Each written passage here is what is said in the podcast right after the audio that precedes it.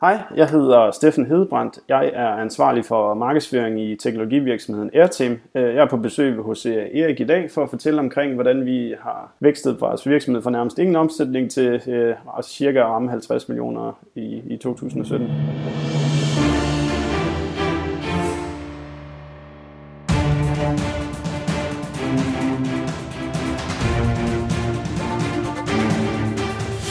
Det her er Help Marketing podcasten, lavet for dig, der arbejder med digital marketing, salg og ledelse, og som gerne vil opnå succes ved at hjælpe andre.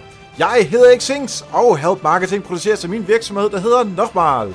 I dag er det afsnit nummer 158, og vi får besøg af Steffen Hedebrandt. Fokus med Help Marketing er, at vi skal blive bedre til at hjælpe hinanden, fordi det er den absolut bedste måde at skabe succes for sig selv og andre på, baseret på værdifulde relationer. Og vi hopper direkte til ugens content marketing værktøj, der i den her uge er sponsoreret af vores gode venner hos relationsbyrået Julsen. Hvis du er nysgerrig på marketing automation, e-mail markedsføring, så synes jeg, at du skal tage en snak med min gode ven Torben Rasmussen. Det er ham, der er direktør hos Julsen. Han har lovet en sparringstime, hvis du mailer ham og nævner, at du lytter til Help Marketing. Han har simpelthen lovet en gratis time sparring om den marketing automation og det e-mail markedsføring, som du kører, øhm, hvis du gerne vil have mere ud af det, eller skal til at starte med marketing automation. Så det vil han gerne gøre. Og det eneste, du behøver at gøre, det er at sende ham en mail, og det er altså tr julsen, j u h l s e ncom Så hvis du sender en mail, så kan du få meget mere ud af din marketing automation og din e-mail markedsføring. Og ugens marketingsværktøj er Bitmojis. Det kan være, at du har lyst til at gøre din visuelle kommunikation lidt mere interessant, lidt mere sjov. Jamen med de her Bitmojis, der kan du faktisk lave din egen personlige Bitmoji. Altså det er sådan en emoji, som ligner dig. Du kan nemlig selv designe din egen Bitmoji ved at give dig en hårfarve, øh, øjenbryn, størrelse ører, hvilket tøj har du på, alle de der forskellige ting. Øh, og så faktisk på den måde få den til at ligne dig rigtig meget. Du kan bruge den i sådan noget som alle mulige former for chats, øh, både på mobiltelefonen og øh, på desktopen, i Slack, du kan også bruge den i Gmail. Der er alle mulige steder, hvor du kan bruge dem, og de er faktisk meget, meget skægge. Også fordi, at i, i appen til dem, der kan du så bruge den her figur, og så, siger, så sætter appen figuren ind i nogle kontekster. Det vil sige, om morgenen der lægger den, den i, øh, i en seng, eksempelvis med nogle små sætter, fordi den er søvnig, og alle mulige andre ting. Så den er, det er faktisk relativt sjovt at, øh, at bruge. Øh, Anita, jeg vil bruge til Help Marketing-bogens øh, markedsføring her op til øh, lancering, og øh, det er faktisk meget, meget skægt. Så hvis du har lyst til at gøre det, det er selvfølgelig helt gratis, så øh, søg efter Bitmojis uh, appen eller på hjemmesiden, og så er det bare om at gå i gang. Tak til Julesen for at være sponsor på ugens øh, marketingværktøj her, og du kan se alle værktøjer samlet på nokmal.dk-tools. Og så er det altså tid til at tale om at sælge internationalt med Steffen Hedebrandt. Og for at være helt ærlig, så synes jeg, at Steffen gør det helt rigtigt. Det er simpelthen udgangspunktet er at være nysgerrig og optimere.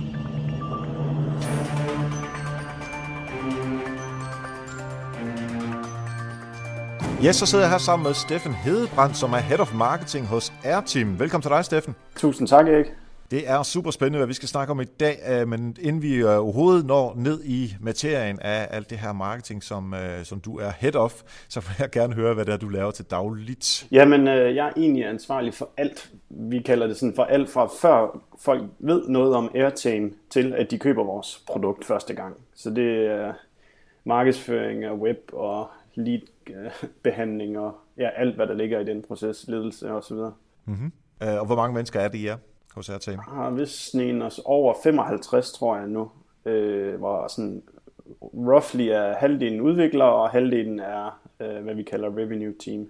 Og hvor mange mennesker er der i marketingafdelingen? Oh, jamen 5-6 stykker plus øh, nogle freelancere. Okay, godt. Så har vi sådan nogenlunde begreb om, øh, fordi det handler jo rigtig meget om, hvad I laver hos RTL, ja. og hvordan lytterne kan måske nuppe nogle af de gode ting, som I laver i deres egen bits. Ja. Øhm, jeg kunne også godt tænke mig at høre et eksempel fra øh, din hverdag, måske din karriere, noget du har lavet, hvor der er andre, der har hjulpet dig i den her sådan, uh, help marketing uh, paid forward tankegang. Ja. Altså det, og det, virkelig, det var det spørgsmål, du sendte på forhånd, jeg har tænkt allermest over, fordi jeg synes, det er næsten urimeligt at, at tage en bestemt person ud, fordi jeg synes faktisk, at online marketingbranchen er en branche, hvor folk er ekstremt gode til at dele. Øh, så derfor så vil jeg hellere give et shout-out til, til alle dem, der laver podcasts. Øh, helt tilbage for nogle år siden var det Industrious Geeks med Michael Rik og Søren Risager, som delte helt vildt meget ud. Og i dag er det meget mm. Marketing Brief og, og dit podcast, jeg hører også. Og jeg tror ikke sådan, folk, de folk, der laver de her podcasts, selv er klar over, hvor meget inspiration det giver til den lille AdSense-entreprenør, der sidder derhjemme, som sætter hans første website op, fordi man lærer virkelig meget ved at, at bare lytte til de her folk, der har gjort det før. Så i stedet for at pege på en enkelt person, så vil jeg sige, de folk, som man kan sige, deler deres viden på skala, skriver blogpost, laver podcast osv., det synes jeg virkelig, de skal have ros for, fordi det er virkelig det, der hjælper folk med at, at komme i gang og få inspiration. Øhm, og det har jeg så selv brugt til at tage kontakt til alle de her mennesker og, og blive internetvenner med dem, og på en eller anden måde bygge en relation op og give til dem, til at de også vil give tilbage til mig, når at, øh, jeg har et spørgsmål om et eller andet. Ja, Jamen, øh, altså for det første, tak. Det er jeg rigtig glad for, at, at du siger. Og det er jeg sikker på, at øh, de hos Marketing Brief, er egentlig også i Potter og Michael, som ja, også laver ja, ja. en philosophy stadigvæk, og øh, nogle af de andre, altså Social Selling Radio med, med live, for der, der, der er jo rigtig mange, øh, både danske og internationale podcast, og jeg er helt enig med dig. Det er simpelthen så fedt, at øh, podcastdelen, at der er så mange, der deler deres viden, øh, og jeg læser også dine blogposts øh, hos øh, Børsen, hvor, øh, hvor du også deler ud. Så øh, jeg synes også, øh, du gør noget af det samme. Så det, det, det er bare så fedt, når, når man deler sin viden, og man kan, kan bruge Og jeg synes altså sådan, jo mere jeg deler, des mere får jeg ud af det. Altså det kan godt være, måske ja. giver jeg en, en hemmelighed væk, men så får jeg også to, tre, fire tilbage igen. Øh, jeg synes aldrig, jeg bliver skuffet over, når jeg har, har delt ud af min erfaring. Helt enig med dig. Fedt, nu har vi klappet, klappet hinanden uh, utrolig meget på ryggen. Det er dejligt. så lad os uh, begynde at snakke om, uh, altså fokus her er jo uh, marketing internationalt øh, hvordan man sælger produkter internationalt. Ja. Øh, men inden vi kan komme ned og snakke om, hvordan man gør det, så skal vi lige have styr på, hvad det er, at øh, Airtame-produkter egentlig ja. kan. Altså man kan sige, det er et, øh, vi kalder det sådan et, et trådløst HDMI-produkt, et skærmdelingsprodukt, hvor at det man som forbruger kender, det er sit Apple TV eller sin Chromecast i hjemmet. Der er så en hel industri for produkter, der kan det samme, øh, bare til virksomheder øh, og skoler øh, som skal kunne nogle andre ting, øh, for eksempel at tillade alle platforme, så både Mac, Linux og PC øh, er velkomne, øh, kan fungere på komplekse netværkssetup, som er mere komplekse end det, man har hjemme i stuen. Øh, så det er sådan et B2B-space, øh, vi befinder os i, hvor vi hjælper folk med at for først og fremmest at dele deres skærme, med, når de har møder og præsentationer, og når de så ikke bruger skærmen, så vil vi gerne være med til at gøre skærmen mere intelligent og til et med et engelsk øh, begreb, et asset, altså for eksempel, hvad er det for nogle tal, sælgerne skal se på, hvad er det for nogle tal, kundeservice skal se på, øh, og så videre, sådan at det kan også være på sigt, at vi skal hjælpe øh, alarmvirksomheder med at sige, nu der er altså ild i din bygning, og så skal skærmen stå og blinke, kan du så se og komme ud. Mm-hmm. Øh, så det er skærmdeling, og det er aktivering af skærmen, når den bare ellers øh, står stille og sort. Så selve produktet er, det er en HDMI? Ja, du sætter, ligesom dit HDMI-stik, du sætter ind, så sætter du vores øh, dongle ind, og så fortæller du den, hvad wifi-koden er i virksomheden. Og så fordi din computer og donglen er på samme wifi, så kan vi via wifi dele det, der sker på din skærm. Okay, godt. Og så kunne jeg godt tænke mig at lige at høre, have et overblik over, hvilke markeder opererer I i? Ja, altså vi, vi sælger egentlig til, jeg ved ikke om vi når op på 50 lande eller noget i den stil. Øh, men sådan i prioriteret rækkefølge, så er det USA, allerførst og above all. Øhm, og derudover så er det Canada, øh, England, Tyskland, og så Norden, Danmark, Norge, Sverige, øh, noget Australien også, og noget Singapore. Øh, man har den udfordring, når man sælger hardware, at man skal have en licens til alle de lande, som vi sælger i, så altså i fremtiden kunne vi måske godt tænke os at sælge i, i Kina og Indien også, men det vil kræve, at vi skal igennem et certificeringsproces, som vi lige ved at kigge på, hvor, hvor kompleks er det. Men man kan sige, vores device tiltaler de her early adopters på den teknologikurve, eller S-kurve, eller hvad man kalder mm. den. Øh, og der er det rigtig fedt, at man kan gå til et marked som USA, og så, hvor der er rigtig, rigtig mange af de her folk, som er tidligt interesseret i, en, i teknologi. Versus hvis jeg skulle klare mig i Danmark, så ville jeg virkelig, virkelig kæmpe med at få, få marketingsregnskabet til at hænge sammen. Det er jo lige før, der er så mange, at de, den, i den målgruppe i USA, som der er indbygger i Danmark i det hele taget, ikke? Jo, øh, ja, nu kan jeg næsten hoppe lige ned i det, øh, men jeg har brugt rigtig meget øh, Facebook-markedsføring, øh, og de her mm. custom audiences, som de til, øh, tilbyder. Og når du trækker 1% af den amerikanske befolkning, så har du 2 millioner mennesker, du, du kan markedsføre dig til. Så det, vil altså, det er lidt noget andet, øh, end det vi har her i Danmark at byde ja, på. så det er sådan lidt, jeg har faktisk sådan tænkt over det der med, når folk siger, uh, det er svært at komme ind på de store markeder. Måske, men du har til gengæld også mange, mange, mange flere mennesker, som lige præcis er interesseret i det produkt, som du sælger, øh, hvilket gør det ufattelig meget nemmere at lave markedsføring. Ja, ja det er den der med, at øh, der er mange flere mennesker, men du har også flere konkurrenter. I Danmark færre mennesker, men sandsynligvis også færre konkurrenter, medmindre det er øh, noget, hvor alle internationale kan komme ind og, ja. og køre det samme setup øh, til alle lande. Ja. Øhm, og det, det, lad os endelig også hoppe ned i øh, det her med øh, målgrupper. Øhm, nu siger du B2B, men er der nogle øh, specielle virksomheder, som er mere interessante for jer end andre? Ja, altså vi har lige lidt bag, øh, eller kan man sige, forhistorie, så Airtame er jo født ud af en øh, crowdfunding-kampagne, der sluttede i januar 2014, øh, hvor omkring 10.000 mennesker havde sagt fra, fra hele verden, at vi kunne godt tænke os det der produkt, når I er færdige med at lave det. Øh, og så gik der halvandet år, hvor der var bare var fuld knald på udvikling og ikke blev lavet noget markedsføring. Øhm, og så blev jeg så ansat lige efter sommeren i 2015, hvor produktet lige var kommet på markedet. Øh, og det var egentlig sådan, så kommer en af de første spørgsmål, man stiller, når man skal være ansvarlig for marketing, og hvem er det, vi gerne vil sælge for, og hvor, hvor bor de henne, og hvordan ser de ud, og hvem er jeres kunder i dag, og der var sad bare lidt roughly, så sad der 20 programmører og kiggede lidt, uh, lidt sjovt på mig, og, og så var det ellers sådan i gang med sådan at kigge på, okay, det første jeg gjorde, tror jeg, var at gå ind på Google Analytics og så sige, okay, hvem er det, der besøger vores side? Uh, det var primært 25-45-årige mænd, uh, og jeg tror også, de var Windows-brugere. Så så har du altså, så begynder du allerede sådan at have et lille et skelet af, hvad er det for nogle mennesker, jeg skal have fat i, og ind i Googles den der, jeg tror det hedder segmenter, øh, hedder de Technofiles, som er, ja. jeg kan sige, early technology adopter, eller eller andet stil. Så sidenhen er vi sådan begyndt at blive klogere på, øh, hvilke sådan typer virksomheder, og hvor og sådan, man skal også matche med, hvad kan vores produkt egentlig? Øh, og vi har fundet ud af, at lige for nu, så enterprise level, altså, altså IKEA, Danske Bank, AP Møller, øh, der har vi stadigvæk nogle ting, som, som man kan sige, deres systemadministrator, IT-administrator, de gerne vil have, før vi kan sælge dertil. Men virksomheder, man, sådan, hvis man skærer dem over en kamp, under 200 medarbejdere, passer vores produkt rigtig fint til. Og derudover, så kan vi så se, at de store salg, vi laver, de kommer ofte til skoler. Øh, og det er typisk skoler, som så køber til, øh, til alle klasselokaler. Øh, og en anden ting, apropos skala, så i, i USA, så er alle de her skoler organiseret i det, der hedder school districts, øh, hvor du får alt fra 5.000 elever til 500.000 elever.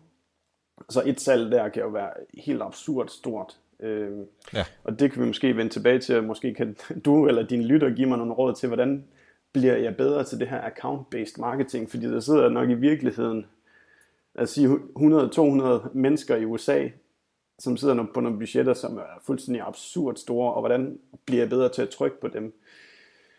Men når det er så sagt, så kører vi forskellige kampagner ud mod de her folk til at få dem ind på vores side første gang, forsøge at få signet dem op til det newsletter, vi laver til skoler, og begynder sådan at, at åbne dem op. Øh, så det er sådan, lad os sige, vi kan tage små og mellemstore virksomheder, og skoler er nok sådan de, de klassiske eksempler på vores kunder. Mm-hmm. Øhm, og en ting, vi også lige skal ind forbi, er, at I sælger både direkte og indirekte. Ja, det er faktisk ja, det er sådan lidt kompleks, fordi vi sælger på vores website, og så sælger vi på Amazon. Og så sælger vi så også via øh, mellemhandlere, øh, hvor virksomheder de køber typisk alt deres teknologi og hardware gennem mellemhandlere. Det kan, I dansk kontekst kender man Atea, så ringer man til Atea og siger, at jeg skal bruge hmm. et skærmdelingsdevice. Øh, hvem skal jeg købe med? Øh, og sådan helt sådan i vores case, der gør vi vores marketingsregnestykke op i forhold til websitet. Vi har sådan lige for nu opgivet at attribuere, hvor meget værdi giver vi egentlig ud til de her kanaler af, af kæder, der, der sælger til virksomheder. Øh, men, og det skal jeg forklare senere også, hvorfor at jeg ikke tror, at jeg skal tjene penge på den marketing, jeg laver. Fordi at der er så stor en, øh, en spillover-effekt øh, ud i de her, vi kalder det øh, salgskanalen. Mm. Jeg tidligere har arbejdet på øh, et PR-bureau, som havde rigtig mange IT-leverandører som kunder, altså der ville I også ja, ja. Øh, kunne have været med. Øh, og der, Ateo er jo lige præcis øh, et godt eksempel på øh, den her salgskanal-tilgang. Øh, udfordringen er jo altid, at hvis du sælger direkte til, lad os sige, 100 kroner, og øh, kanalen også skal tjene noget, så skal de jo lægge øh, 30% oveni, og så skal forhandlerne have nogle øh, penge. Øh, det vil sige, så kan du sagtens komme op og betale 150 kroner, ja. og så siger kanalen jo, jamen vi kan jo ikke sælge det billigere, eller rettere sagt dyrere, end de sælger det for, så I er nødt til at sætte op på 150 kroner, eller også give os noget rabat. Og hele den der øh, ja. kamp, der ligger i det, er jo også øh, ret svært at arbejde med. Den er, den er virkelig svær, og man kan sige, vores produkt koster 2.000 kroner, hvilket måske lyder dyrt i man kan sige, Chromecast og Apple TV-ører, men konkurrenter ligger mellem 5 og 10.000 og 15.000 kroner per mødelokal. Så vi er mm. faktisk et billigt produkt, men det betyder også, at vi har ikke så meget margin at give af til den enkelte sælger, hver gang han skubber vores produkt. Mens hvad kan man sige, vores største konkurrent, de giver, jeg tror, de giver 5, 500 kroner per salg øh, til sælgerne ude ja. i butikkerne, eller det er så retail, uh, resellers, tror jeg, de hedder. Øh, så derfor så skal ja. vi være bedre til nogle andre ting, og vise, at produktet er bedre, og at vise, at det fungerer bedre. Øh, ja. En krølle på halen er så også, at vi har, vi, en af vores nøgletal er øh, repurchase-raten, at når du har købt en AirTame, kommer du så tilbage og køber flere. Og vi kan se, at vores produkt klarer sig bedre, når du køber på vores website. Fordi så får vi dine kontaktinformationer, og vi kan sende dig et relevant øh, onboarding flow, vores genkøbsrate er væsentligt bedre, hvis de køber på vores website, fordi så kan vi tage ansvar for, at produktet kommer ud til kunden, at det bliver sat ind i skærmen, at vi ringer op til ham, som har købt produktet og spørger, har du nogle problemer, er der noget, vi kan hjælpe dig med? Og vi skal i rigtig mange gange skal vi ikke lave salg. Vi skal egentlig bare sørge for, at de får sat produktet i skærmen og får sendt en mail til deres kollegaer om, at nu har vi fået den her dims, og den fungerer sådan og sådan. Øh, fordi typisk, vi plejer at sige, at der er aldrig nogen, der kun kan bruge en AirTame. Øh, og, mm. Altså man tænker på, hvor mange skærme, der hænger rundt omkring i virksomheden, så, så er det tæt på rigtigt. Så folk kan altid købe 5, 10, 15, 20, 100. Øh, så hvis ikke de kommer tilbage efter at have købt første gang, så i sådan den her SaaS business model, så har vi egentlig haft et churn, så vi går ekstremt meget op i, øh, kan man sige, customer success, at vi ved, at de får devices sat i skærmen, og de får inviteret deres kollegaer, og det gør jeg så særligt, fordi så ved jeg, så må jeg bruge mange flere penge på markedsføring, hvis de kommer tilbage og køber en gang mere. Ja. Hvad, hvis du siger, at det er dem, som er kommet ind på hjemmesiden, altså som I solgt direkte til, at der er I bedre til det, så øh, for mig at tænke, lyder det lidt som om, at I er bedre til service over for kunden, end jeres øh, distributionspartner er, ja. uden at uh, sætte noget i, uh, sige noget negativt om dem. Kunne man ikke, kan I lave en aftale med dem om, at I får mulighed for at sende dem øh, en servicepakke, som kunne være en automatiseret mailflow eller et eller andet setup, ja. så de siger, at øh, når du køber produkt hos os, så får du faktisk helt gratis en øh, servicepakke hos, hos Airtame med i prisen. Ja. Det er en rigtig god idé. Jeg sidder lige og tænker på os, hvordan kan vi motivere, måske også økonomisk, de her reseller til, at få dem til at forstå, at det handler om at genkøbe, og det handler ikke om førstegangssalget, øh, når man har med os at gøre. Der er sådan den her mm. lille krølle på halen, hvor vi stadigvæk arbejder på, hvordan at skal vi knække den. Øh, at man skal ind på vores website for at hente vores app. Og når du har vores app, så kan du så dele din skærm. Øhm, og der har vi diskuteret alt fra, skulle man logge ind i appen, eller skulle man aflevere sin e-mail for at hente appen, eller hvad er det, vi lige skal gøre for at, at få den der kontakt til hver eneste kunde. Fordi det er virkelig ja. sådan, at vi vil virkelig bare hjælpe dem med at få produktet til at virke, fordi vi ved, at når de kan se, at produktet virker, så, så kommer de tilbage og køber mere. Og fordi vi, man kan sige, vores produkt er ekstremt afhængige af, at wifi i virksomheden er godt, så hvis vores produkt bliver knaldet i en skærm og så sat op af en betonvæg, og så sidder routeren i øvrigt 50 meter ned ad gangen, så, så kan vi ikke transportere dataen hurtigt nok via wifi'et. Nej. Så derfor er det bare vigtigt, at vi har den her personlige kontakt. Og vi kan se sådan 90-95% af alle store salg, vi laver, har der været customer success eller en account manager indover. Øhm, ja. Og jeg tror også, det er en af de største læringer, jeg har haft ved, ved Airteam, er den her med, at du skal virkelig bekymre dig om, hvordan, altså sådan helt essentielt, har kunden været glad for at købe dit produkt eller ej. Altså virkelig bekymre dig, fordi ellers så har du ikke hvad kan man sige, ja. en, en sustainable virksomhed, hvis hver gang du sælger, så føler kunden, at du er blevet snydt. Nej, men jeg er helt enig med. Altså, vi har, jeg tror, jeg har nævnt det før i podcasten, er der en, der er en butik, der sætter sko, når jeg cykler hjem. Og de sko, de er altid på tilbud til 199, 299. Og de har aldrig kostet de der 899 eller 1099, som, som de siger, før prisen er. Jeg kunne ikke forestille mig, at der er nogen som helst, som nogensinde vil gå ind en gang nummer to, fordi de må være hæstligt dårlige. Det må være det dårligste øh, Kina-produkt inden for sko som overhovedet. Altså, ja. det, det er stort set kun mennesker, der kommer hertil som turister, som, går, som bliver lokket derind af de der store, grimme, gule skilte, for så at købe en sko, og så øh, tager de øh, videre på deres rejse, og så to uger senere, så er de bare sure over, at de er blevet ja. øh, snydt, fordi de har købt en eller anden produkt. Ja. Og så noget, noget, som vi virkelig har oplevet, der er værdi i, er også et, altså vi får solgt flere produkter, og det tjener vi, omsætter vi rigtig mange penge for. Nummer to, øh, hvis vi har den her entreprenør, som måske kun kan købe fire Airteams, når han så har købt de her fire Airteams, så skal vi stadigvæk sørge for, at han bliver glad.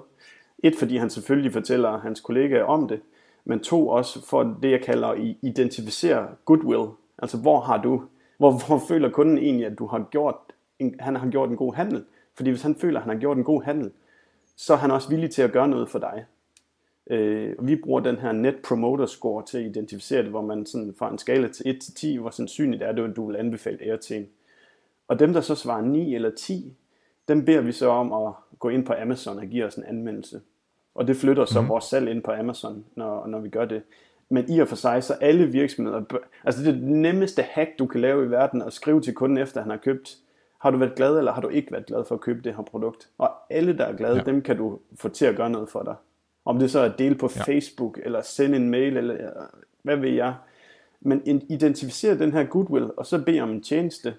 Og der, selvfølgelig er der en eller anden konverteringsrate, og alle folk gør det ikke. Men der er ufattelig meget værdi at hente, når du har solgt dit produkt, og så identificere, at de er glade. Ja, helt enig med dig. Øh, vi har også fået øh, implementeret øh, NPS, altså Net Promoter Score. Ja øh, på, øh, på Bullis.dk, og øh, det, det, det er så interessant at se på, øh, hvad det er, øh, folk er tilfredse med og utilfredse med, ja.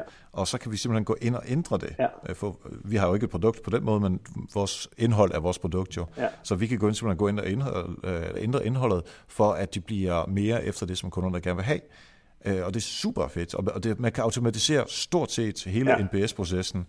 Vi bruger noget, der hedder delighted.com, som via sådan. Zapier, sådan, så når vi sælger på Shopify, så 30 dage senere, så sender Zapier en besked til Delighted om, nu skal du sende det her net promoter spørgsmål ud. Så får vi en karakter ja. og nogle gange øh, en kommentar. Og når der så bliver svaret på den her, så bliver den pinget ind i både en Slack-kanal og så ind på Intercom. Og så sidder vores kundeservice klar til at reagere på stedet, øh, enten om den er glad eller ikke glad. Fordi hvis den ikke er glad, så skal mm-hmm. vi gøre alt, hvad vi kan overhovedet til at fikse ja. det og hvis der er noget at lære dig i, som vi kan gå og sige til vores programmør, øh, den her ting bliver ved med at blive nævnt, øh, så kan de også ligesom bygge det ind i produktet. Ja. Jamen, det, det er super fedt, især den der Zapier-integration, at, at det kører sig automatisk det hele. Altså, det er helt klart, at øh, jeg tror, du vil være enig med mig, et rigtig godt råd til alle lyttere. Få lavet noget NPS, eller noget, der ligner NPS, øh, således at du simpelthen kan finde ud af, hvordan folk, øh, eller jeres kunder er, øh, hvor glade de er for jeres produkt. Ja. Og, og, så det er jo sådan, og så det kommer, på baggrund af det. Ja, altså det kommer bare ned til at bekymre dig, hver gang du har solgt et produkt. Mm. Føler kunden, at han er glad? Og stil det spørgsmål, og så sørg for, okay, hvis de så er glade, så, så kan du måske bruge det til noget et eller andet sted. Og hvis de ikke er glade, så skal du virkelig sørge for, at de bliver glade. Ja, jeg er helt enig med dig. Jeg kunne godt lige tænke mig en hurtig uh, ting at tale om uh, igen det her med uh, direkte og indirekte kanaler. Ja. Hvis det er, at du får dine kunder fra Amazon eller fra nogle af jeres uh, resellers uh, ind på jeres app, og lad os sige, at jeg har en mail på dem, eller på en eller anden måde kan I kommunikere med dem og køre NPS på dem osv. Øhm, når de så er klar til at købe det næste, så vil jeg jo øh, helt kynisk sige, det er jo fedest, at vi kan sælge det selv, fordi så har vi det hele. Ja. Men på den anden side, øh, jeres reseller eller Amazon, de er jo de er også interesserede i at sælge flere. Så hvis I, hvis I tager kunderne væk fra ja. dem, lige så snart der begynder at blive flere salg, hvordan, hvordan øh, takler I den? Øh, ja, vi har faktisk, altså, vi, til stadighed, selvom vi har været i gang med at sælge i to år nu, føler vi stadig, at vi er ved at løbe kanalen i gang. Så mm-hmm. de salg, som vi laver, uh, laver vi ofte salget for kanalen, og så går vi ud og afleverer den. Her er en, der vil købe 20 Airteams. Så vi giver egentlig den margin væk til dem lige nu, for at de skal kunne okay. se, at det her er et produkt, folk synes er fucking fedt. Altså man skal virkelig motivere den kanal, og det er ja. et ordentligt arbejde at blive ved med at vise dem, at det her er et produkt, de skal sælge. Men man skulle forhåbentlig gerne komme hen til det punkt på et eller andet tidspunkt, hvor man har en hel her af sælgere, som hver gang, at de skal sælge et trådløst øh, produkt, så anbefaler de Airtame. Men her til at starte med, vi laver hele salgsarbejdet, og så går de til deres normale forhandler og, og køber det. Ja, i gamle dage var der det uh, magasin, der hed uh, øh, CRN, Channel Reseller News, ja. som uh, jeg tror er uh, død nu. Jeg kunne ikke forestille mig, at det findes mere. Men det var lige præcis, når, vi, når jeg så snakkede med de kunder, som gerne ville påvirke kanalen som, som vi sagde, altså ja. det er også det, du siger, øh, så var det i Channel Reseller News, man skulle prøve at se, om man kunne få sine øh, produkter eller ja. sine holdninger ind, så man kan påvirke de der både øh, resellers og så for øh, grossister og hvem ellers der ligger i kanalen. Det gode er i dag, at, at alle har en Facebook-profil, så du kan virkelig, altså sådan, så dem, der man kan sige er i min 1% amerikanere der, altså der er jo både skolelærer, og der er folk i kanalen, og der sidder for direktører og alt sådan nogle ting alle har jo en Facebook-profil. så, de, øh, så jeg tror, det er derfor, at vi, bruger, vi skal bare have regnestykket til at gå i nul, mens vi skal lære op på vores marketing, fordi vi ved, at den her, al den her indflydelse, der bliver puttet ind på, på kanalen, som også bliver ramt her, øh, ja. er, er kæmpe og stor. Det, det du mener med, at alle har en Facebook-profil, det er, at du kan ramme dem alle sammen med uh, Facebook-annoncering. Ja, så lad os sige, at Facebook har et segment, der hedder Technofiles. I den Technofile, så kan der godt være en præst og en skolelærer og en, en sælger ude i kanalen. Ja. Øh, og vi kan alle sammen influere dem med, med vores reklamer den vej. Ja, det lyder meget uh, halvt agtigt jeg kan sådan uh, spoiler lidt sige, at uh, Halsten og jeg har arbejdet sammen med om Airteams markedsføring i de sidste to år. Ja, okay. Jamen, det, det tænkte jeg nok, at det var lidt uh, ja. ud af den vej. Uh, men jeg kunne lige tænke mig at, at tale en lille smule om uh, forskellen mellem branding og lead-generering. Hvor meget laver I det ene og det andet, øh, eller det kun lead, øh, lead-generering? Hvad, hvordan ligger det hos jer? Altså vores, det handler 100% omkring de penge, vi bruger, øh, de skal komme tilbage i form af salg. Øhm, når det så er sagt, så, så arbejder jeg meget ud for det metafor af, at sådan, marketing skal bare gå i nul. Fordi hvis der er ingen, der kender dig, så er der ingen, der kan købe dit produkt. altså det er, sådan er det. Øh, så derfor så forsøger jeg hele tiden at finde flere og flere og flere kanaler, jeg kan få til at gå i nul. Fordi så når jeg ud til flere og flere og flere mennesker. Øh, og så kan du så kalde det øh, branding eller lead generering. Jeg, jeg gør regnestykket op efter, om jeg omsætter nok til at forsvare det spændt, jeg har. Men hvis jeg kan blive ved med at løfte begge to opad, så når jeg ud til mange, mange, mange, mange flere mennesker, og når vi følger den her procedure, så kan jeg også se på mine branded searches på, på AdWords, at, at vi skaber mere og mere øh, salg derover også. Så det du siger med, at øh, kanalerne skal gå i nul, er, at du har du sælger for 100.000 det vil sige, du kunne faktisk også øh, 100.000 ud fra en e-mail markedsføringskanal, så vil man også kunne bruge 100.000 på e-mail markedsføringskanalen. Ja. Og tilsvarende på Facebook og på AdWords ja. og på whatever. Det er jo sådan, altså man kan okay. sige, hver gang jeg kan finde et sted, hvor jeg kan sige, jeg kan nå 10.000 mennesker per måned, øh, når den først går i nul, så kan jeg måske finde et nyt sted, hvor jeg når 10.000 mennesker per måned. Og lige pludselig har du øh, 25 cylinder, der står og kører alle sammen og, og, og skubber viden omkring dit produkt ud. Så for mig er det ikke mere sådan, jeg vil hellere, i stedet for, jeg synes, jeg plejer sådan lidt groft sagt at sige det, at jeg vil hellere skyde med maskinpistol end sniperrifle. Fordi vi, mm-hmm. der er så mange ting, vi ikke ved. Altså, måske er det sådan i Tyskland, at chefen altid fortæller hans IT-mand, at du skal købe produktet. Eller der er så mange ting, der er umulige at spore. Øh, så hvis bare vi kan få regnestykket til at gå i nul i hvert fald, så, så skal det nok hænge sammen meget mere, end vi tror. Og når man så særligt, når man sælger B2B, kan det jo også være, at måske er budgettet der ikke lige før om tre måneder, eller om seks måneder, eller der er en mand, der ringer fra New York til hans kollega i, i København og siger, I skal prøve at købe det her produkt. Altså alle de her ting er umulige at spore. Øh, så derfor vil jeg hellere bare have meget mere volumen på, og så uden at tage penge på det. Ja, og det leder mig så til at tænke i, hvordan er interaktionen mellem kanalerne? Fordi hvis du siger 10.000 på den ene, og den anden, og den tredje, og den fjerde. Så det sidste har vi brugt øh, 100.000, fordi det er 10 kanaler. Men de påvirker jo også hinanden, og, mm. og jeg er helt enig med det. Vi ved jo ikke, øh, hvis, om det er chefen, der siger til en medarbejder, nu skal vi købe de der, eller om det er nogen fra New York, der ringer til Tyskland, whatever. Ja. Det ved vi ikke, men det vi i hvert fald ved, det er, hvor meget pusher vi på til de samme mennesker med forskellige kanaler. Ja. Hvordan tænker du det ind? Det er noget af det, sådan, jeg synes, der er den, den allersværeste sådan, disciplin i markedsføring. Ja. Vi har hos Airteam primært brugt Facebook som vores uh, top funnel uh, trafikdriver. Øh, simpelthen fordi det koster halv pris af, hvad AdWords koster.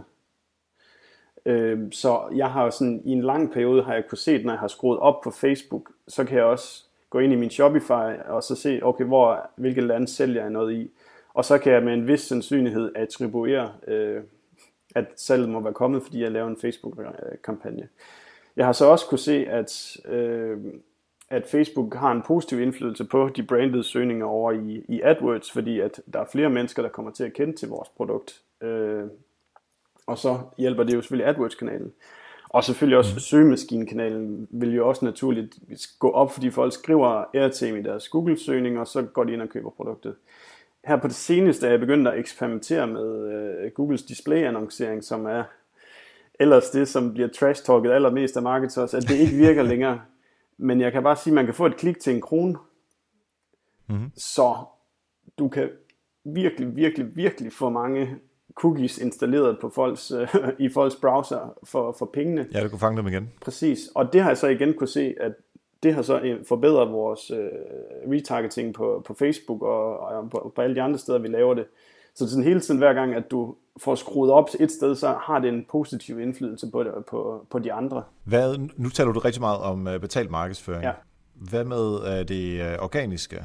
Altså sådan noget som SEO, organisk, ja. social, community management, hele den del, hvordan, arbejder du med det? Øhm, vi, jeg vil sige, at vores første og bedste SEO-trick har virkelig været at uh, lave artikler, som vi kalder dem alternative articles, som er artikler, lad os sige for eksempel, der er et brand, der hedder ClickShare, som er vores største konkurrent. Så har vi lavet en artikel, der hedder ClickShare Alternative. Fordi, og når der er en etableret spiller på et marked, så er der også altid nogen i markedet for at finde et alternativ til dem. Øh, og nu tror jeg, at vi har skrevet 10-15 af de her alternative artikler nu. Øh, på alle vores, alt hver gang sælgerne kommer og siger, hey, vi er også i konkurrence med det her brand, jamen, så laver vi en alternative artikel. Fordi det er kunder, der ligger allerede i en søgeproces efter produkt, så lad os lige få dem ind på vores side og installere en cookie i hvert fald.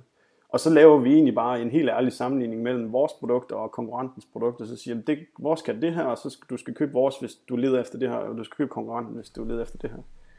Øh, ja. Og så sidder jeg også... Jamen, det er skide fedt. Øh, det, er jo, det er jo content marketing i en nødskal, ja. det der. Altså, du hjælper brugerne, fanger dem ind, og så øh, påvirker ja. du dem efterfølgende. Vi har faktisk fået reviews, hvor der sådan, vi får ros for vores comparison-artikler, fordi at de er så, så ærlige og så beskriver Altså, du skal ikke købe en Chromecast. Øh, hvis du skal, har den her use case, så skal du købe en Chromecast, eller hvad nu det er. Og så kan du ja. også lave sådan nogle, nogle interessante samspil med Intercom. Altså den chat, du så popper op, den siger så noget i forhold til den artikel, du er inde på. Øh, skal vi forklare mhm. dig forskellen mellem Airtame og, og Chromecast for eksempel, så book et kald her. Altså det er sådan en, uh, en ting, der kommer op i den ene side, ja. og så siger den, hej, kan vi hjælpe dig med ja. et eller andet? Så vi ved, hvis, du, eller det her, din, hvis det her er din landing page, så skal ham i chatten sige det her, og mm-hmm. ham i chatten forsøger vi så at konvertere til et, øh, et telefonkald, øh, som har været helt fantastisk for os. Den anden ting, vi så laver, det er også, at jeg sidder jævn, jævnligt på moz, øh, moz.com, og sådan forsøger at lede efter nye keywords, hvor jeg kan se, at der er meget trafik eller relevant trafik, og så skal sende jeg den til en freelancer, så beder jeg ham om at, om, om, om at skrive en artikel der. Øh, mm.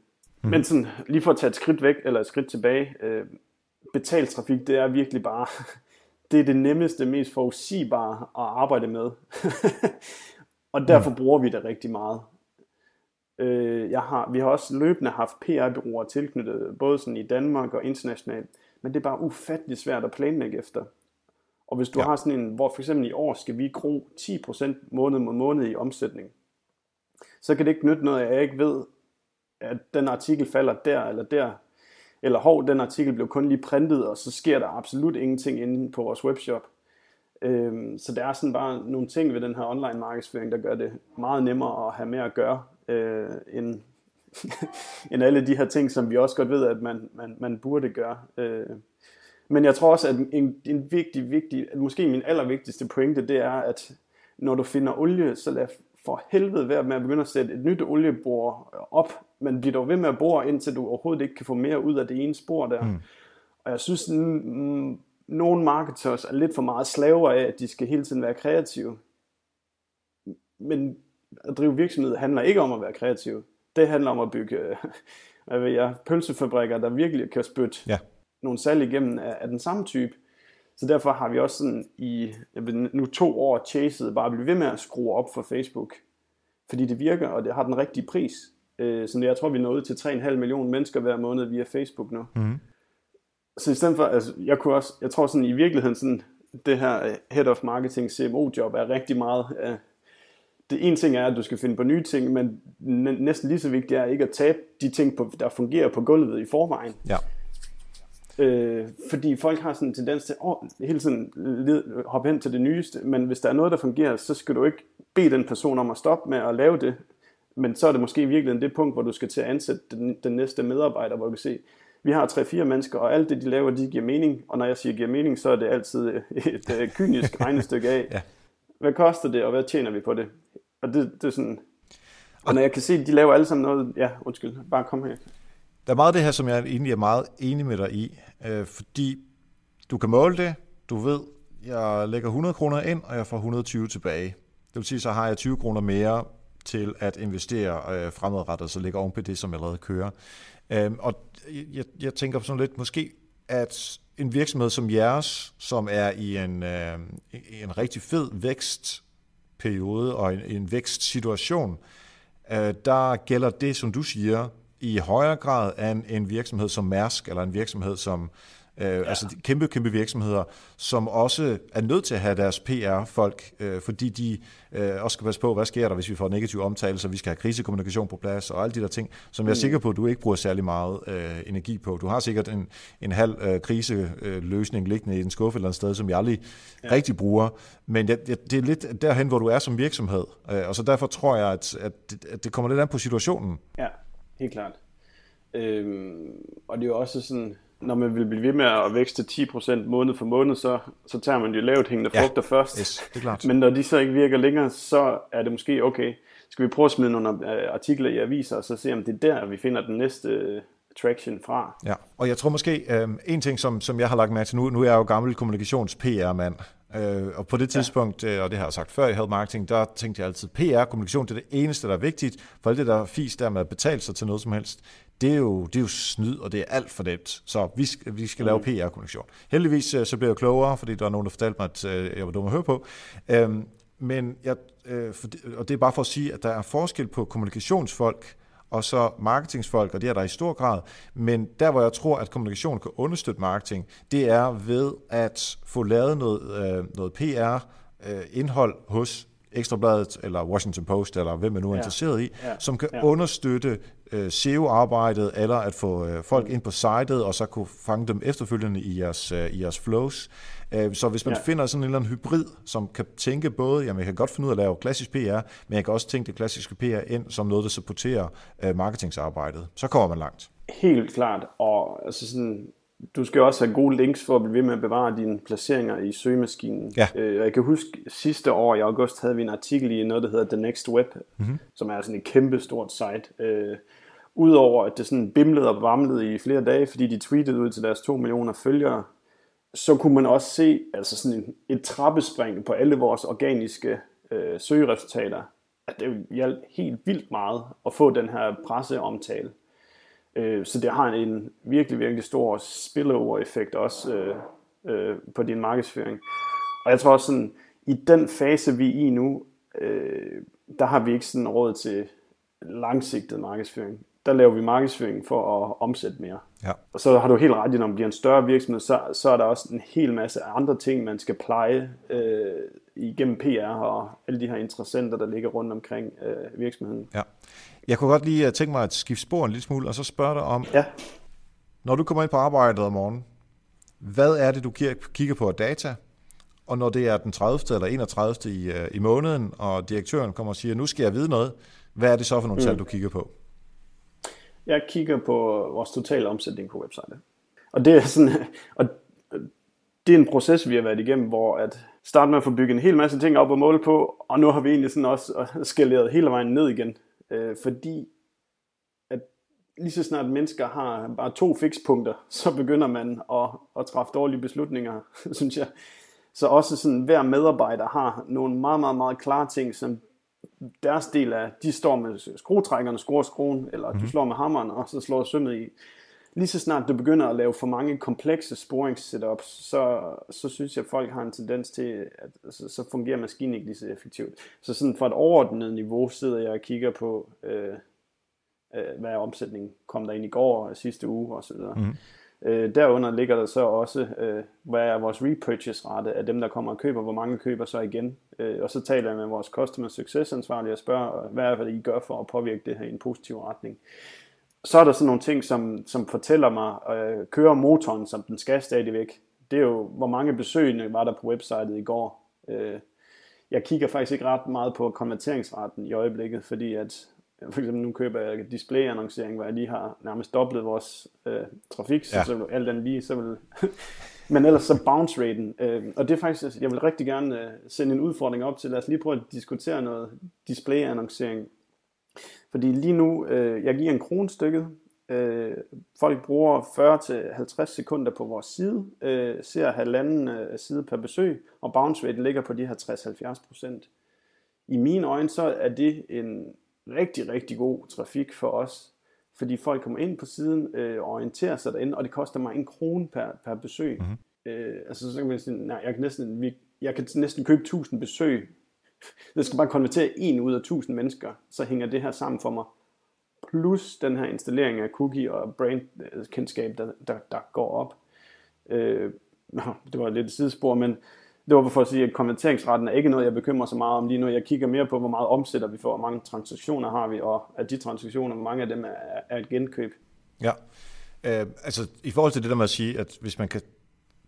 Jeg plejer at tænke de her ting sådan ind i en salgstrakt. De der 1000 til øh, ganske få øh, penge, det er for mig, det er rigtig, rigtig langt oppe, og de skal, altså det ja. eneste, vi skal bare have den der cookie. Det er det eneste, vi er så interesseret i. Hvis de så køber noget fedt, ja. så, øh, så koster det ikke helt så meget. Altså, så kan vi gøre det. Mm. Så kan vi ramme 2 eller 3 eller 4.000 for de samme penge.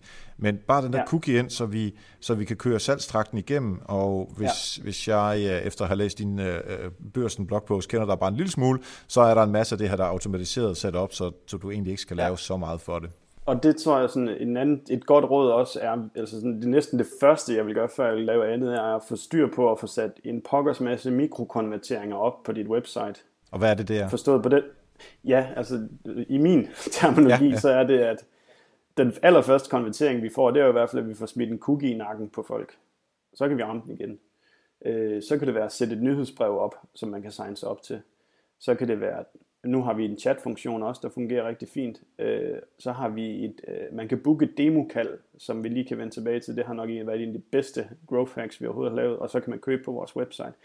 Så der er egentlig en 5-6 forskellige ting, vi, vi konverterer til, når vi putter trafikken ind på vores side, og vores konverteringsrate ligger måske kun på 0,3% eller sådan noget en stil. 300 besøg til et salg. Men 0,3% booker også et demokald. Øh, jeg tror 2% signer sig op til vores Sleeknote newsletter, 2% chatter med os, og alle de her procenter lagt sammen øh, betyder jo faktisk en hel masse i forhold til dit salg. Mm-hmm. Og når du først har sat det op og har så stærk fangearm på dit website, så kan du godt bare begynde at øse mere trafik ind på dit website. Ja, okay. Så jeg, jeg forestiller mig sådan en blæksprutte, der bare sidder, og der er en sliknote derover og der er noget chat her, ja. og der er noget tredje og noget fjerde, og den ligger bare, og, og nogle arme er rigtig stærke, de ligger 3-4-5 procent, og andre, stærke, andre arme er måske lidt svagere, men fordi du kommer ja. så meget trafik ind, så bliver der hævet rigtig, rigtig meget ind, som så kan køres over i noget automatiseret øh, markedsføring, om det så er betalt eller ja, e-mail. Præcis. Det, det, det udløser sådan en hel masse flows, ja, alt ja. efter hvad de gør. Øh, det der så også er, som vi hele tiden skal have i baghovedet, er også, når vi laver sådan B2B-salg, og vi sælger noget, som ikke bare er en hvid t-shirt, så er det bare ikke, måske kan salget bare ikke ske før om to måneder, fordi mm. der er ikke budget før. Øh, så derfor så har vi også snakket lidt om, om man skulle bare til at tale om conversation rate i stedet for conversion rate. Mm. Så hvor mange samtaler kan vores website starte per besøg mere end hvor mange salg er det lige den, den, den laver lige nu. Ja. Og der kommer du måske en lille smule over det, vi startede med at snakke om med øh, det her account-based øh, marketing. Og der ja. gætter lidt på det der, det, øh, jeres, øh, de der kald, som, vi, øh, som du snakkede om før. Måske du lige kan forklare, øh, hvad det er? Ja, øh, vi laver det, vi kalder dem demokald, som egentlig er bare er en halv times one-on-one, ligesom vi to har nu, med, hvor der sidder en account manager for os med et slideshow klar. Så kommer X person ind for virksomheden, og så går vi bare igennem en til en, ligesom man træder ind i en butik, og så får man en, en, en kundeservice. Så det er en, en meget skalerbar måde at give en personlig betjening på. Øh, og det har vi, altså nu, jeg tror, i dag sælger vi til hver anden af de her demokald, vi laver. Mm-hmm. Øh, så det er ekstremt godt for os at få dem til at booke det her kald. Plus det så også bygger en relation, som man så kan komme tilbage til, når man så skal sælge mere. Og jeg tror, det opstået lidt ud af, at til at starte med havde vi kun købt vores produkt på vores website. Så fik vi vores newsletter. Men der er ret langt fra newsletteret til køb produktet.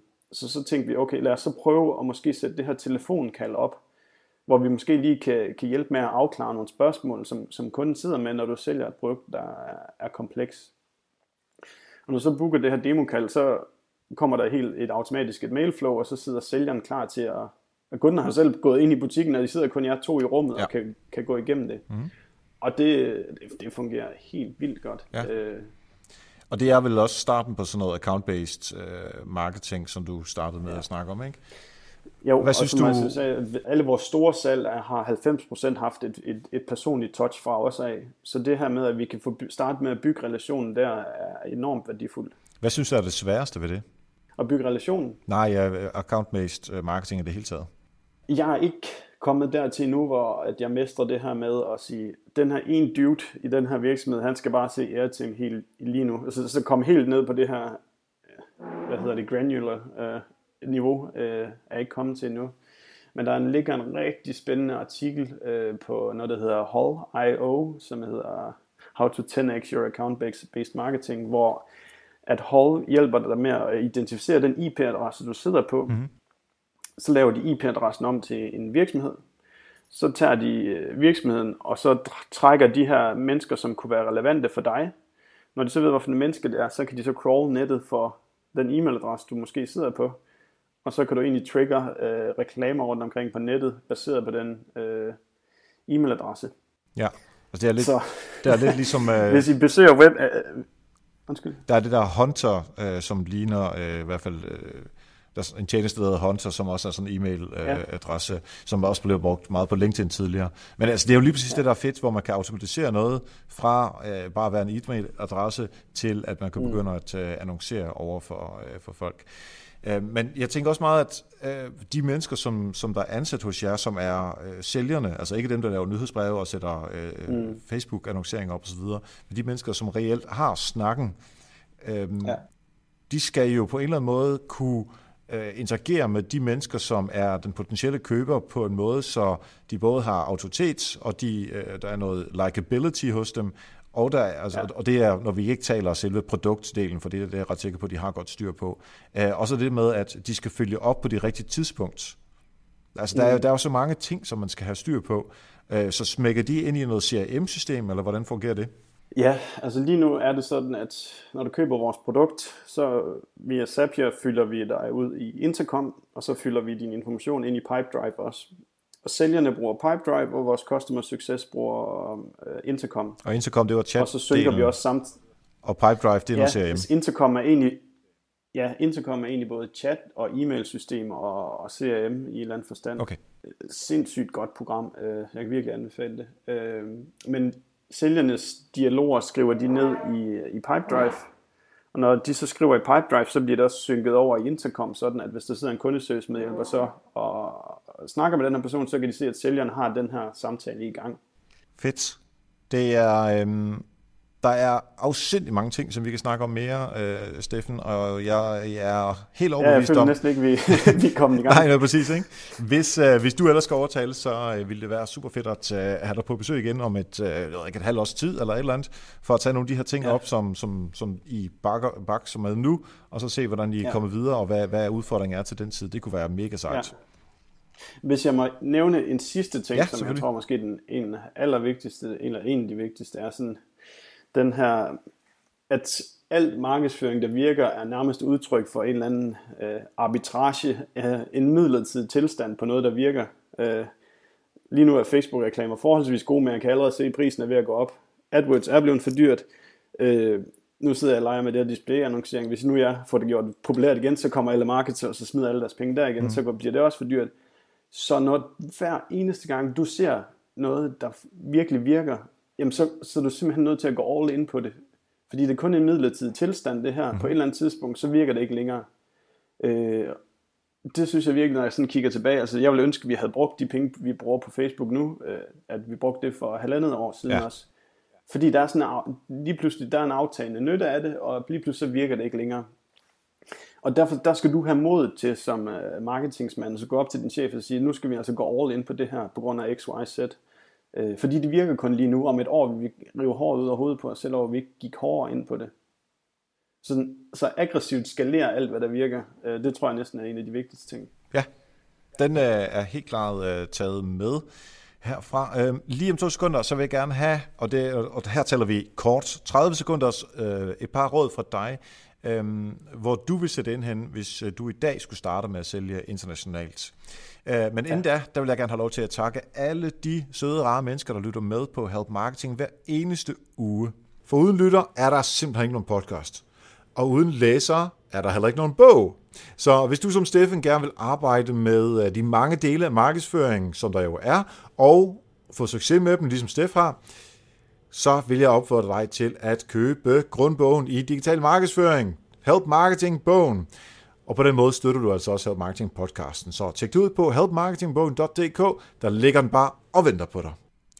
Ja, Steffen, et par råd, ganske kort, om hvor du vil sætte ind hen, hvis du øh, i dag skulle starte med at sælge internationalt.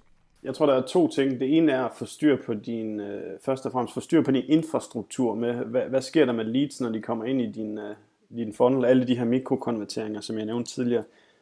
Vi kan se, at når vi, vores folk har bedre tid til at tage sig af hver lead, så sælger vi mere til hver lead. Så de perioder, hvor vi ikke har fået ansat nok mennesker, så får vi ikke nok ud af hvert lead. Så have noget, en, en, en ryggrad eller noget backbone der til at, at behandle alle de leads, der kommer ind. Nummer to har så været, at, at Facebook-annoncering har været fabelagtigt godt for os. Sådan for eksempel, hvis vi lige vil teste Tyskland, så kan vi lige lave, trykke kopiere, kopiere på det her USA-segment, og så bare løbe kampagnerne i Tyskland. Og så kan man jo trykke åben i Polen, og i, øh, altså du kan sådan per landeniveau bare sige, okay, prøv at lave den samme reklame der, prøv at lave den samme reklame mm. der. Øh, og det har været med til at påvirke os mere om at tage beslutninger. Hvad er det for nogle mennesker, vi skal ansætte, fordi vi kan se, at vi sælger rigtig godt i Tyskland. Mm. Så er det nok en god idé at få flere tyskere ansat. Og det er absurd nemt at åbne Facebook-reklamer mod de i forvejen lookalike audience. Ja.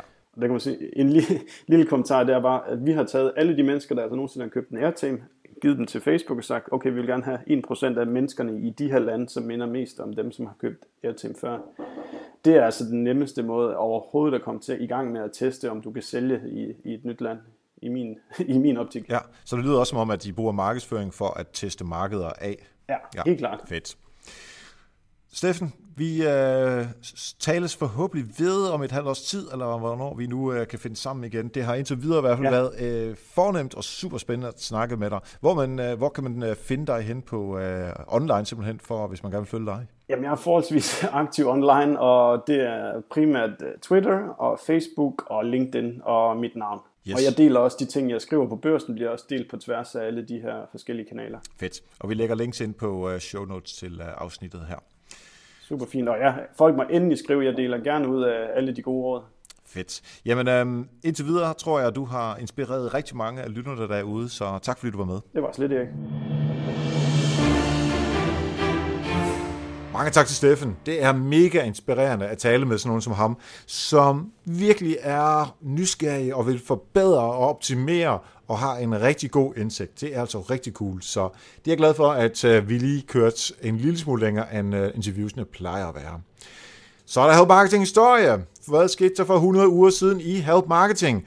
Der havde jeg simpelthen to unge fyre på besøg. Det var Tobias Eli, som var 22 år på det tidspunkt, og øh, Christian Scharling, som vi jo sikkert husker fra den gang, hvor at de skrev noter, Somera skrev noter til øh, Help Marketing. Han var 19 år dengang, de er begge to øh, et par år ældre nu, og de kører altså stadigvæk af. Det er super interessant at høre på sådan, øh, nogle unge menneskers perspektiv på iværksætteri, hvordan man sælger, noget med netværk, og hvordan man virkelig får den der gejst til at, til at komme frem af i livet. Der er, det er meget motiverende at lytte til dem. Så gå ind og find øh, afsnit 58 ind på din app, eller ind på helpmarketing.dk. Og jeg vil selvfølgelig gerne høre fra dig. Hvis du har ris eller ros eller kommentar, hvis du har forslag til gæster, måske et værktøj, jamen så mail mig på eriksnabelag.dk. Jeg ser alle mails, og jeg svarer dem alle sammen. Så bare send. Hvis du har lyst til at støtte Help Marketing økonomisk, så er det ind på nokmal.dk-støtte, og du kan også være med på facebook.com-helpmarketing.dk ud i en køre. Hvis du har lyst til at følge mig, så er det Erik Sings på Twitter, Instagram og Snapchat. Og hvis din virksomhed har brug for foredrag eller workshops, eller forløb omkring markedsføring, jamen, så kan du faktisk hyre mig som konsulent igennem Nokmal. Bliv hængende nu her til efter falderæbet, og ellers tak for nu, og husk, vi hjælper andre, opnår du også selv succes. Vi høres ved.